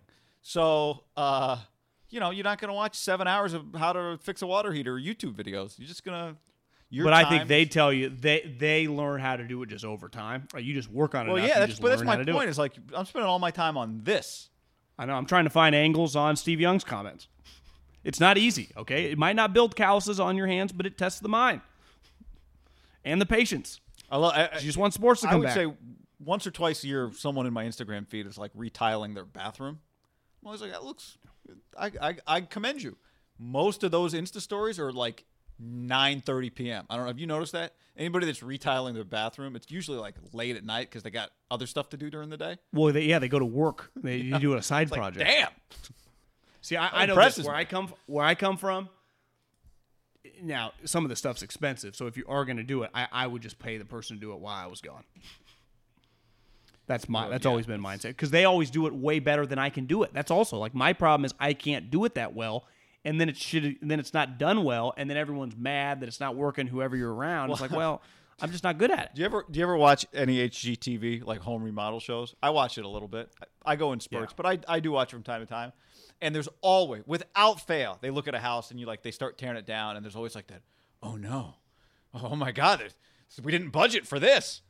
And it's you nine times out of ten, it's like, why would these idiots look what they did here? They skipped this wall. It's it's always just some half amateur job. Always like, why would they put this beam here? Oh, you can see where these morons tried to do this. you know Everybody the- who built a house that they buy on HGTV, they they apparently buy their houses only from morons who tried to do their own work. Well, well, you know what the equivalent is, guy? It's no different than when a when a college football program take over and you 1000%. talk to the strength coach, and the strength coach goes, "You know, I don't know what the hell they were doing in here. I don't know, buddy. The same fucking lifts they've been doing since the beginning of time: squats, benches, sprints, the same shit you're gonna do. The players just weren't that good, and the coaches sucked. You know, I, I when I got the new AC unit, the guys were like." yeah, they really uh, half-assed your duct work. I'm like, yeah, I, I feel like everywhere you go, it's like this this AC they're not didn't quite run the pipes well enough. It's like that, that happens at everything. But you Like, I- I, don't know what to tell you. Anyone who's ever dealt with somebody who's like hospitalized, unless you have one doctor handling everything, there's always like, oh, everyone knows you don't give morphine to an XYZ patient. Then someone else is like, oh, everyone knows they shouldn't. I can't believe they discharged this person. Or, oh, I don't, why did they use that kind of cast? Or everybody's always making absolute statements that are like, get refuted by somebody else's absolute statement in some different department three days later. Like, oh, it's, everyone knows you don't X Y Z. Everybody says that. It's like, well, everybody must not know it because Well, is isn't it happening? It's no different right now. That's what's happening with the college conferences of like, well, how can the SEC's advisor say just keep moving forward, and how can the Big Ten's advisor say stop it? Because in every, literally every profession, that fucking happens. You walk in, one person says do this. You walk in, the other person says do this. It's no different whether we're talking science, whether we're talking building a home, or whether we're talking squat racks for offensive linemen. It's the same shit everywhere you go. my dad hit me with a great theory the other day. I was talking to him about uh, about like everybody has a different sense of personal space right now. COVID, like what's appropriate, you know. Not everybody. I mean, a lot of people. I actually think most But people kind of get it. But you just have different. I, and I was But if ta- you're not if you're not paying attention at like the store, you can realize like, hey, Yeah. I wasn't trying to be Well, a dick. I just bumped into you. I was at the golf course the other day and I was talking to the starter and somebody like stepped between us to grab a bucket of balls and the starter's like, "Hey dude, can you just back off for a second? Like the guy got really close to both of us. And he's like, "Man, it, these pe- some people." And I said, "You know, I do think some people we've been going for 5 months now because I was just sitting there bullshitting the guy. I, I said, "I think some people just you kind of forget. Like you just been living in this world, you're wearing your mask, you're doing your thing. You kind of just are in you just kind of forget for a second like, "Oh, I, I'm- forgot I, can't I'm be in, I'm in that category. I forgot I can't be that close to somebody. I just think there's, you know, it's been going on for a long time. My dad's, I. He's like, you know how when you're driving, everyone going fast than you is going too fast, and everyone going slower than you is going too slow. He said, I think it's Yeah. the same thing with co- like everyone that's not as far away as you are is too close, and everybody who's further away than you are is overly protective. You walk down the sidewalk, somebody covers their mask, like, fuck you, I don't have it. But you see eight I people know. come and you put your mask on. It's like, well, you know, everyone's just doing what's right for them, whatever. But uh, I, I, I do think, a lot. that's a I think a, I think a lot of people. that's how humans think about most things. Is my volume is the right loudness, or yes, I can be having a party at 9 p.m. It's a Friday night, but my neighbor thinks it's bullshit. Right? It's, it's, the- it's, it's Yeah. the way. and, and in fairness to this one, no one knows, right? There is not like set guidelines. There are recommended things people believe in, some people don't. So there is not like like you go to a restaurant. I'd say for the most part, people relative like if you go to a nicer restaurant, most people have nicer clothes on and acting kind of right. Like I, I think this one is like, what is the drill? And like you said, we're however many months into it, people don't even like. Are, is this still going on? It kind of is going on. Like, do I wear a mask? Do I have to wear a mask when I go on a fucking walk? I go on a walk sometime. I see people wearing a mask by themselves in the middle of nowhere. Yeah. Like, I, I do understand. Like, if you're a runner and you put it on when you run by someone, I, I guess like I'm not gonna spit on you, but I, I understand it. I don't understand the people that are just walking, no one around eh, outside wearing a mask.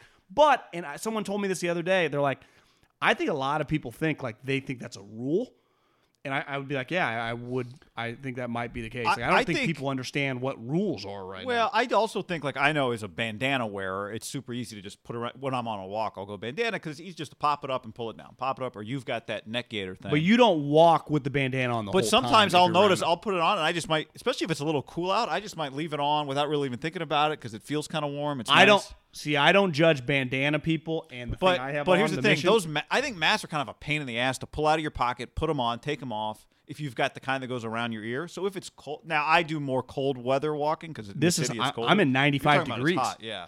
So, but I think for some people, they just put it on and then they don't even have to think about it. Maybe they forget it's there, doing listening to a Haberman and Middlekauff podcast. I don't know what they're doing. Yeah, see, I mean, I, I think it's kind of weird, but out of respect, like, I, I I understand their own. like if that's space, if that's their know? weirdness is they keep their mask on like you know no big no sweat off your back right? Yeah, I don't care. but i do wonder about them. Like are you okay in there? Yeah, is everything all right? uh john you have it? yeah may, yeah hey go inside crazy person. Uh john let's tell the people about sleepnumber.com slash ham. Right now you need sleep. You always need sleep but you need good quality sleep now more than ever. Here's what you do. You go to sleepnumber.com slash ham it helps you it supports us we appreciate when you do that when you go to sleepnumber.com slash ham You have a bed. I have a bed. They are elite beds. I try to get. I, I- think you do too. Seven to eight hours of sleep. I, I'm not one of those Kobe Bryant, Michael Jordan, no sleep guys. Like I, I, I need my sleep. I, I feel well rested, and it's it's changed my life since owning a sleep number bed. And they're just they're just fantastic. I, I get a lot of compliments uh, and I know that I, I love the bed. So sleepnumber.com slash ham. Uh, sleep is just in 2020. There's just no reason to not get a good night's sleep. Yeah. Like we have the the data's in. We know it's a game changer. And uh, sleepnumber.com slash ham. Check it out. The beauty is the sleep IQ data. We know exactly how much uh, of a game changer it is. Sleep Number bed owners enjoy almost an hour more of sleep per night, an hour more per night, which is just off the charts. Um, it's proven sleep quality. You got the different. You can go. You need a little softer. You need a little firmer. This side needs to be a little firmer. This side needs to be a little softer. So the personalization, and then you get the sleep IQ data, which is technology in the bed. So you don't have to wear a bracelet. You don't have to wear a ring. You don't have to do any of that. The bed tracks how you're sleeping, gives you personalized insights. I've tried to do the the bracelet thing, John. It's just I don't like having it on all the time. The Sleep IQ bed takes care of all of that for you. Proven sleep quality uh, is proven to be life changing with the Sleep Number 360 smart bed. Now, for a limited time, you save 500 bucks on select Sleep Number beds. 500 bucks. Shop your way. You can go to Sleep Number store, or at least to start, go online. Sleepnumber.com slash ham. Sleepnumber.com slash ham. Do it. Yeah. Do it now. Uh, all right. Justin Thomas cussed on the course the other day on cable, mind you. This was this was on ESPN that he cussed. It wasn't even on CBS yet when he dropped an F bomb. Yeah, it was on ESPN. Very The live uh, mics. the hot mics. Uh, even the guys on TV kind of laugh at it, like, oh, you know, they don't. Somebody apologized at some point because somewhere along the way you have to. But uh, I did not think I saw like Cowherd tweeted like people who hate the cussing, and I was like, Colin, no one's even mad about who. I haven't seen one tweet, but sure enough, somebody wrote an article about it. Well, pe- people, the older people get mad though. They they're not as active on social media. Remember, social media that's like two percent of the has any- population but- actually but tweets. I know, but I don't even. It, think it became a big it became a big deal three or four years ago on a prime time on like a Romo Nance game. Tom Brady dropped a "fuck you" or uh, uh, some sort of the f word. I, I can't. Maybe it was like a. I don't think it was like an excited f I don't word. I think it was more like an angry f word. And CBS got a bunch of people calling in.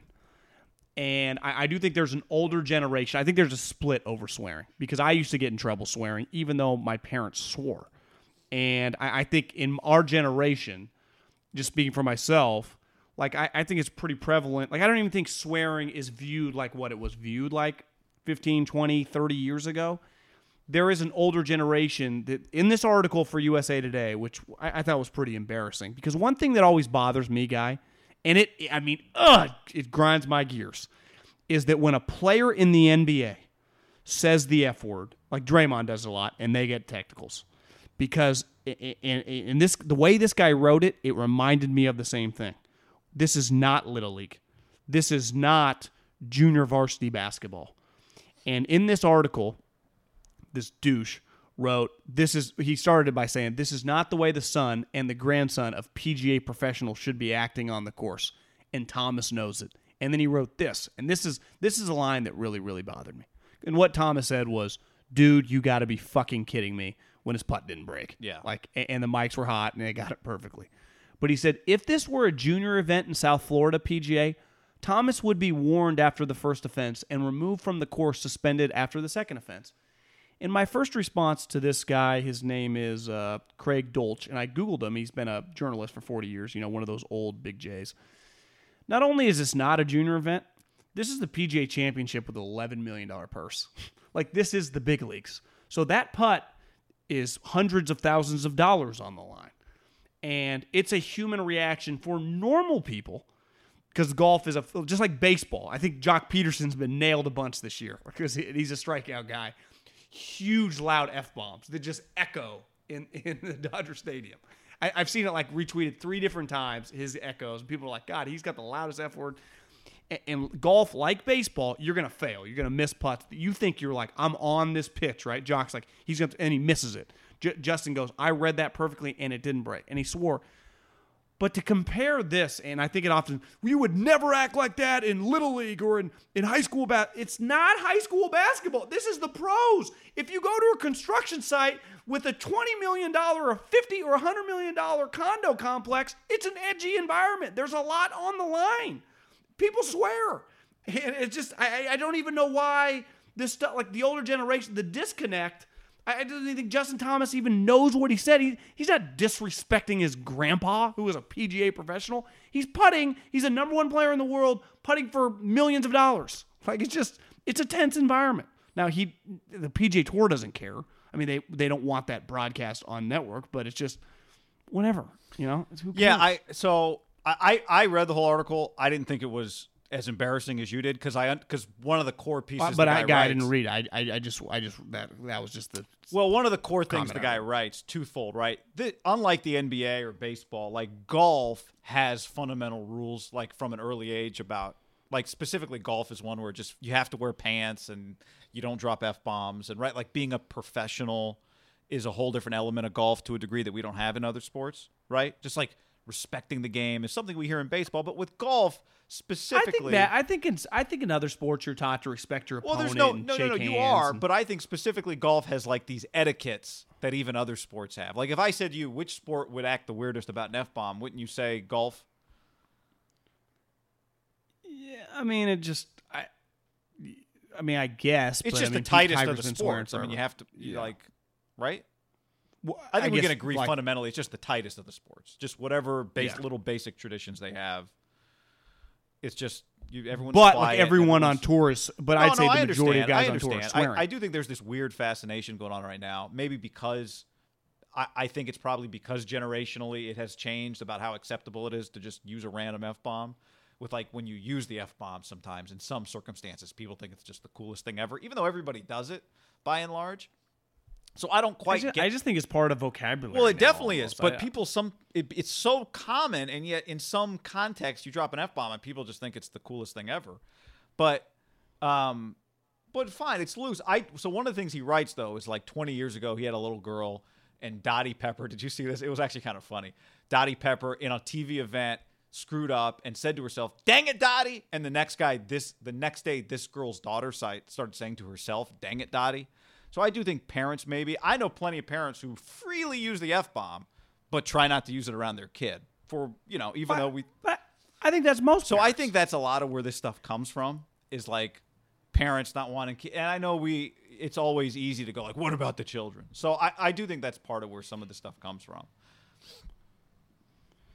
Yeah, I just I think it's an I, overreaction, but I, I guess what I'm saying is I get that for generations to say the word fuck in a conference meet in a meeting room would be you it, people look at you like do you have no sense for what is appropriate like can i trust you see no i, I wonder if you i do think like if you, you, were doing a, a pitch 30 years ago for some ad oh yeah yeah right? like yes, you would yes. not use I, I would F I, would agree there but if you and just went to the depending like the the Disney board of directors meetings in 1991 yeah, if, if, it was internal a tense time. Meet, right right now yeah. if you're on a Zoom call with all the people from your company if you had a Zoom call right now with someone else is pitching you and they dropped an f bomb, you'd go like, you might you might not think much of it, but it would probably be kind of weird. I would think. Yeah, but that, but there, there, to me, there's a difference of like no, there there's is. a time and a saying, place, like, people you still, don't know he's by himself. We are not like we're still plenty of people are still cycling through the world right now that grew up with even me. I grew up you I wouldn't have said the F Yeah, I did too. House. So I do think we're just no, in this evolution. In 80 years, that column doesn't get written. But but to me, I I am not. To me, it's. I guess my point, John, where I would disagree with you a little bit, is I get why it gets written in 2020. I understand why that See, guy but writes my, it. My, I will not. Like I don't think it's children, embarrassing. Is my point. Yeah, I'm not allowing my children to say the f bomb when they're 12 years old eating dinner. Like you're a slap dick if you're doing. No one, any of us respect, allow that to happen. Like that to me, that's not necessarily going to change. But there is there's always this outrage with people like this. But that's what I'm saying. It's like that, outrage to me means widespread. This is a person who wrote a uh, column. Yeah, but and I think that older gen, but like it's just like if you can't understand, and it, it, God, it really angers me with the NBA when when they tee a guy up with stuff like it's like this is there's a lot on the line and this is not because I, I do think these guys tend to be now the NBA might have jumped the shark right on being respectful to referees like there is a balance there But it's like you, you got to allow these guys like th- th- there's just a lot of pressure in these events, whether it's a major, whether it's an NBA playoff game, whether it's you know, I actually think baseball does the best. Like you're allowed to kind of scream back and forth. There's just a line once they say no more. To me, And you can't like- argue balls and strikes specifically. yeah, but it's like often like when and Draymond, I know he's a repeat offender or whatever, but he doesn't like no more. It's like what the fuck? He's just screaming it out, and then he, it's just like what are we doing? It's different in golf, but I like it's just he's frustrated. I, get- But but again, I, but Justin it. didn't get a technical foul. Like it's just a guy wrote a column, and I get to me. I guess what I'm saying is I get his column. Nothing's happening. Yeah, but, to but one of the things it. he but but his number one comparison guy was that he would have been kicked out in a junior tournament. Like there are no parallels to that. Like I I went for a jog so it's- yesterday. It's, it's illo- some of it is illogical, but I just get where it. I get what he's saying. But I, I but I don't disagree think with it, people but I even view. it. Yeah, I, I just think part of what's made golf a little more mainstream is it just feels like their guys are a little more human. Yeah, but but again, like I don't think this guy's opinion is the majority opinion. Well, it's not. I just So I, I, that's just, what I'm saying. It's like I the world is clearly changing. I mean, we can say whatever. But I also, as someone that uses it, like there are times and places where I am cognizant, and I would never allow my children. yeah, and and, know, and his uh, point is golf used to be that way too. Yeah, and it also probably struggled to get a lot of people to watch it. Now it's Yeah. six million people. right, whatever, but it's Game changing. changed. But it's not changing. You didn't get six million people because sometimes you can pick up an f bomb on a No, but it's just become it's become a more relatable sport. for sure. And part of it is the young guys that that play the sport. But I'm just saying, I get how that column gets written because historically that's how the sport has been. It's been the tightest Yeah. of them all. it, it, it- it angers me. Like at the end of the day, I, I barely even read this guy's column. It, it's more of an it's an NBA pet peeve of mine, big time. And I, I just I see. That's where I would. We we disagree on this a lot. I think the NBA having its players screaming at its refs is bad. I just think it's bad. It just wastes but but I see It's but I see more like when they not when they're just screaming out loud and frustrated. Oh, yeah. They get it. I and I I I think. But I was also think guys little- know how to manipulate it. Where they look, they don't look like they're yelling at the guy, but they. I mean, they know how to manipulate the situation too. Players. Yeah, just I I, I think technically. I get- don't get think thrown out a little liberally too often in big Yeah, NBA I spots. I don't think you should have players ejected, but I like it's bad for your sport to have an environment where players get ejected. But I also think you need players to understand like let's we're gonna stop ejecting you, but you got to stop being so. Players have gotten so over the top with their outbursts, and I think it's bad for. I just it's a waste of time. It's I don't know. I think it's been baseball too. Baseball needs to like the more time you have arguing, it's just a waste of time. Like guys, stop running out of your dugout. You're wasting time.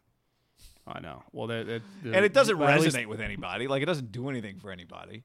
But the home plate ump in baseball is probably coming down the home stretch. Yeah, I mean, sure. I mean, I, well, there's probably still have to. You still have place at the plate. Like you'll need them there. Oh, so he would still be there with the robot, just wouldn't be calling balls and strikes. Yeah, the leagues where they have a guy, the light lights up for balls and strikes. The umpire's still there for place at the plate. he just does. He just doesn't go left or right. Strike. you got to give some. Somebody's got to give the catcher the foul, the next baseball to throw to the pitcher. Do you, does that guy take like a thirty percent pay cut? You know, you know how you uh, have you ever been to? Um, I've left a parking garage before where there's like three. There's like three exits, right? Two of them are just automated. You just put in your credit card, and the third one, San Francisco International Airport has this. There's a person there in case anyone's paying with cash. But if you drive up to the person and you have a credit card, they take your credit card, they reach out of the window and they put it in the credit card slot that you would have put it in. So I've done that before. to me, that's like I'm like, what are we doing? Why? Just I'll, I got the card. I'll handle this. You keep watching a soap opera. Do whatever you're doing in there. Yeah, it's it's it's almost like one of those government jobs, man. It's it's an easy Like, one. what is happening here? Yeah, that's got to be one of those. About three hours in, you're like, how long am I gonna? Do I want to do this job? Yeah, it's I don't know. Netflix, you probably could do it all day long. True. I mean, could how long do you think you would last as a toll guy at the Bay Bridge? That'd be a tough one. That'd be a tough one. But maybe I just listen to this podcast again. Everything I go back to now is just, man, I just listen to a podcast while I'm doing it. yeah, it'd be easy. Uh, let's see. As we're recording this, has the Pac-12 announced a canceled season yet? Let me check Uh, Twitter. I haven't I seen. miss that. If they do it, There- I don't know. I mean, maybe you listen to this and they didn't cancel the season, but there's been a lot of talk of that. Um, so I, I hope they just postpone. If if it's even that, they're not going to start their season till the end of September. But I mean, one thing is for sure, right? If and we talked about this when Jamal Adams got traded to the Seahawks, is maybe the Seahawks view a first round pick this year is as more of a crapshoot than normal. And I saw DJ Daniel Jeremiah tweet about just like how hard it could be. I, I do think if you're listening to this and the season's been canceled, or if it does get canceled, one of the things you and I will be talking a lot about is there are some elite prospects that, you know, yeah, Penei Sewell's been scouted a lot. He was a two year starter as a left tackle at Oregon from his freshman year. Okay. But his junior year was still going to matter. Like, here's a question for you, John. When you were scouting, how much you're the West Coast scout, which you were, you scout Oregon a lot, which you did. Would you have much written up on Penei Sewell since he was not draft eligible the two years you would have been going through Oregon? Yeah, I mean, I, I, if you like a guy that does the West Coast or a, an area for years, you're keeping tabs on the elite guys. So like you've taken several notes on him, and you just Just because you know like, it's going to make your job easier in a year when you have to go yeah, and think about you watching Justin Herbert. You're just watching a lot of him. Like when I did it, I kind of went in. I had been living in Philly, come from the West Coast. Like I hadn't been watching like the guys that had such a huge advantage, just watching Marquise Lee, watching Star, watching Barkley. You just watch their whole career. It's I don't think it's as challenging with the top guys. Now, where to me it gets challenging are the guys that kind of Utah always has these guys, right? That like come into the season fifth, sixth, seventh round, and then they just litter the second just day. not even It's like, on a draft. Like you haven't even heard. yeah. And, then it's like, God, four Utah guys got drafted in the third round. I would imagine most of those guys coming in the season, like, yeah, they got some draftable Well, players. they do. There's this guy. It's like he does like a Phil Steele preview. to me, they, they're the king of that in college football. Well, they are. There's this guy Brett Cianci who does pick six previews. It's like a Phil Steele, but he does this rating based on uh, he takes um, uh, your recruiting ranking and then your draft, like how many guys you get drafted, and they have one of the biggest discrepancies between the stars that their recruiting classes have and the numbers that they have that get drafted. So it's just a development rating, basically. Well, and I'd say yesterday, I, I don't know, this this kind of hit me deep to my heart. Hmm. Fresno State canceled their football. Mountain season. West, I Mountain know. West did. And I'd say Utah is like the better version of Fresno and Boise. But every year, Boise probably a little more than Fresno over the last five or six years. How many guys on Boise are like, yeah, five guys on Boise State got drafted? Well, maybe one of them was viewed as like a top 50 player. Most of them, Van, I didn't, Vander Esch was a one year starter. Fresno every year has guys that kind of come out of nowhere and get drafted in the fourth round. Like the Pac-12, if they play an eight-game season, they already they have eight, their schol- they don't have open scholarships, right? They couldn't just go to Boise or Fresno and take their best player right now, could they? Could Fresno? Could Oregon just? Could, if I'm the pick best player for Fresno Boise's State and I was a dominant linebacker, could I transfer Well, right now to Oregon or Cal? Or you know, one of we those haven't schools? seen like, could you get an immediate waiver to play if you're one of those guys? That was the thing that remember a while ago. Finebaum was like, "There's going to be an exodus from the West." The problem is all those you have your scholarships are all spoken for. For That's the what I'm most saying. part. So Yeah, like, be hard. if if I was Oregon State now if you had a and Bo- and Yeah. Boise cancels, what if I had three or four scholarships? Wouldn't I want their three or four best Yeah. players if they were draft eligible For guys? sure. And if you're that guy, why wouldn't you go play there? absolutely, If I was Oregon State, I'd be thinking like, can we get rid of a couple guys to get like Fresno and Boise and Nevada's like best two or three players? At Oregon, it'd probably be hard because they are. how do you like, get rid of a probably couple guys on scholarship? How do you get rid of scholarships though? Because even if you take a guy off the team, you Uh, Yeah, still have to honor you, the scholarship. You, you right? don't. You, you you would just have to hope maybe you had a couple openings that usually Which sometimes like, it You know, yeah, throw that video to like John uh, John Williamson, come up. You know, we want to thank you for being the number one walk on scout team. And you're on scholarship, you know. Yeah, it's like, yeah. well, maybe let's give that scholarship to the Fresno Did he State did he sign the safety. paperwork yet? I know we did that video last week. It is pretty nuts that Fresno State is not going to play football this year and Boise State. Because I was texting with someone last night. They're like, "Would- would Boise State be the second best team in the ACC? I said, well, if they had to play the legit schedule, maybe they'd lose a couple games, but I think they would definitely be near the top. Like they beat Florida State last year at Florida State down to halftime. Like they would beat BC, they would beat Duke. Like they would. Remember win when they were in the Big East for like nine hours? Remember that? How many games? Boise went do you to think the Big they'd win- for like a day. if they played a 10 game ACC schedule beside Clemson and this year Notre Dame, would you say they could win every game? No, I mean it's the classic UCF thing, right? Is UCF but going Boise's unbeaten than if you. they play in the ACC? I mean, they've been better than No. Boise the last three years. But I think they would probably go 9 and 3 or 8 and 4. Yeah, but it's like, are you better than an eight and two team from a power league if you're an undefeated UCF? But that's the pushback. There aren't no eight and two teams in the ACC. Beside Clemson and, and Notre Dame, they all are like six and six squads. Well, yeah. now, where I think they'd get you is like you get NC State at NC State, they could beat you, right?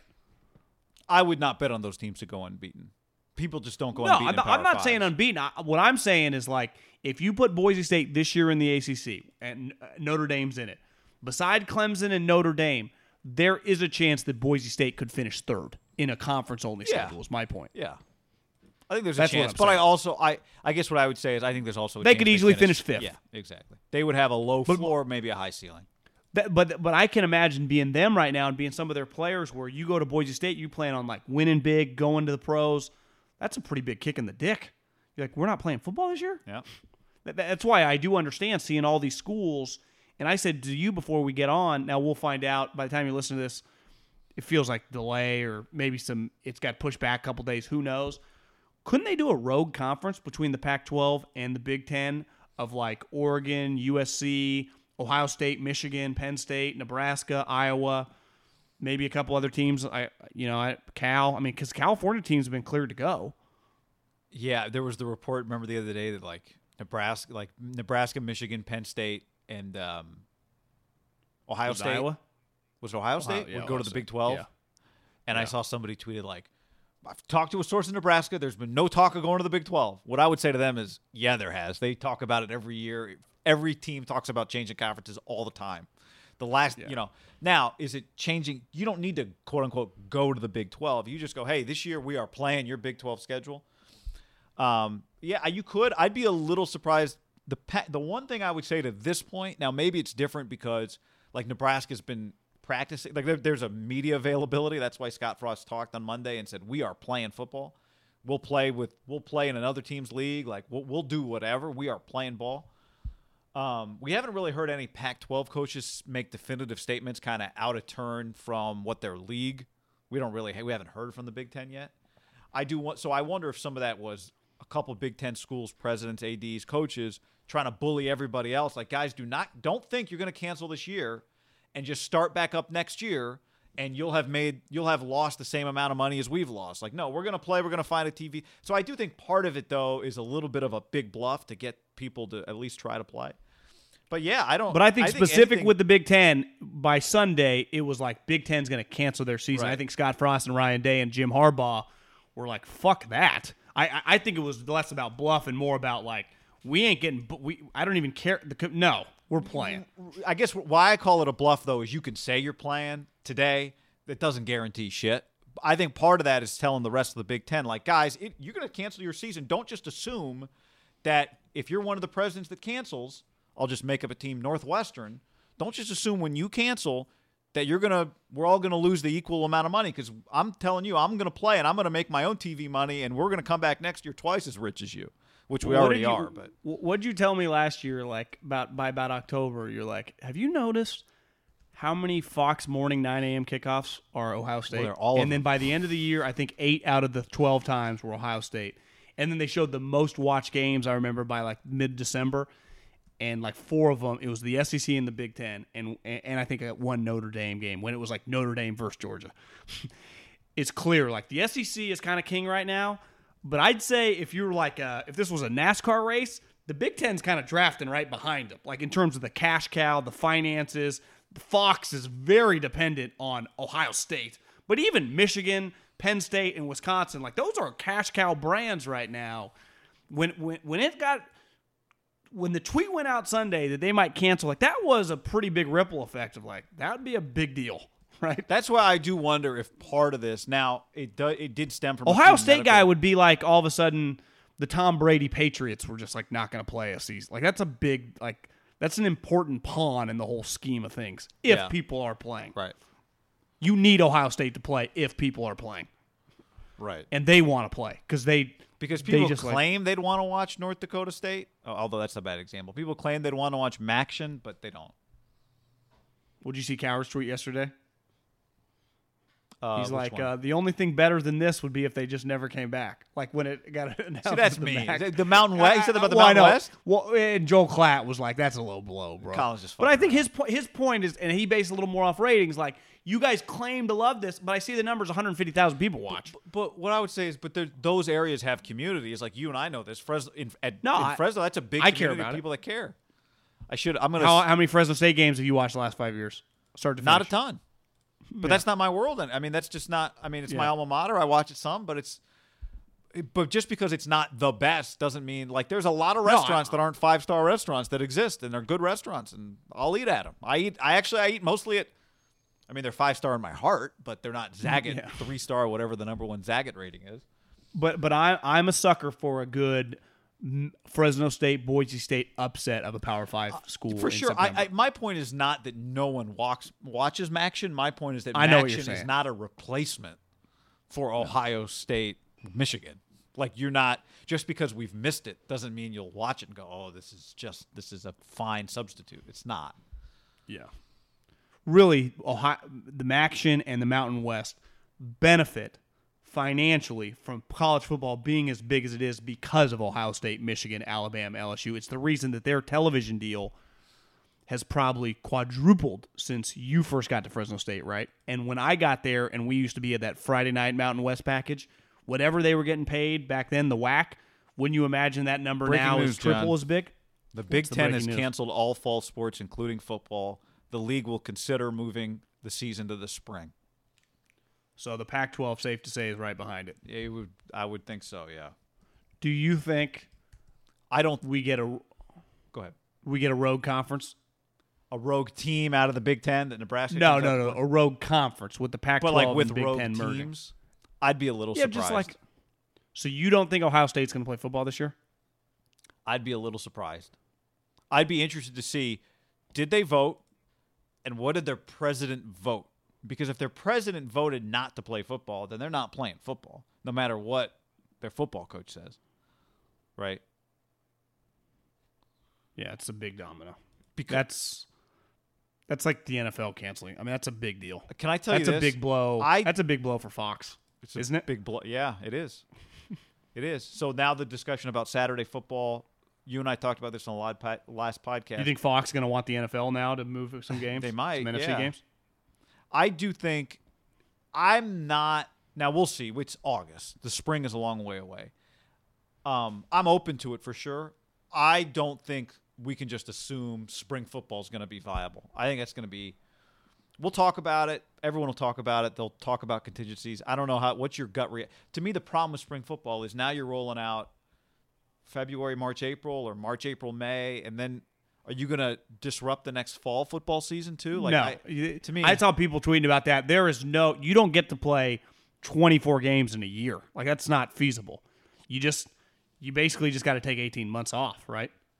You just kind of pick back I, up and I think so because if you're doing the, I, I think so because I you can't. Part of this is like, hey, we think it's unsafe. What are your medical experts going to say about playing two full college football seasons in one calendar year uh, in terms of safe player safety, right?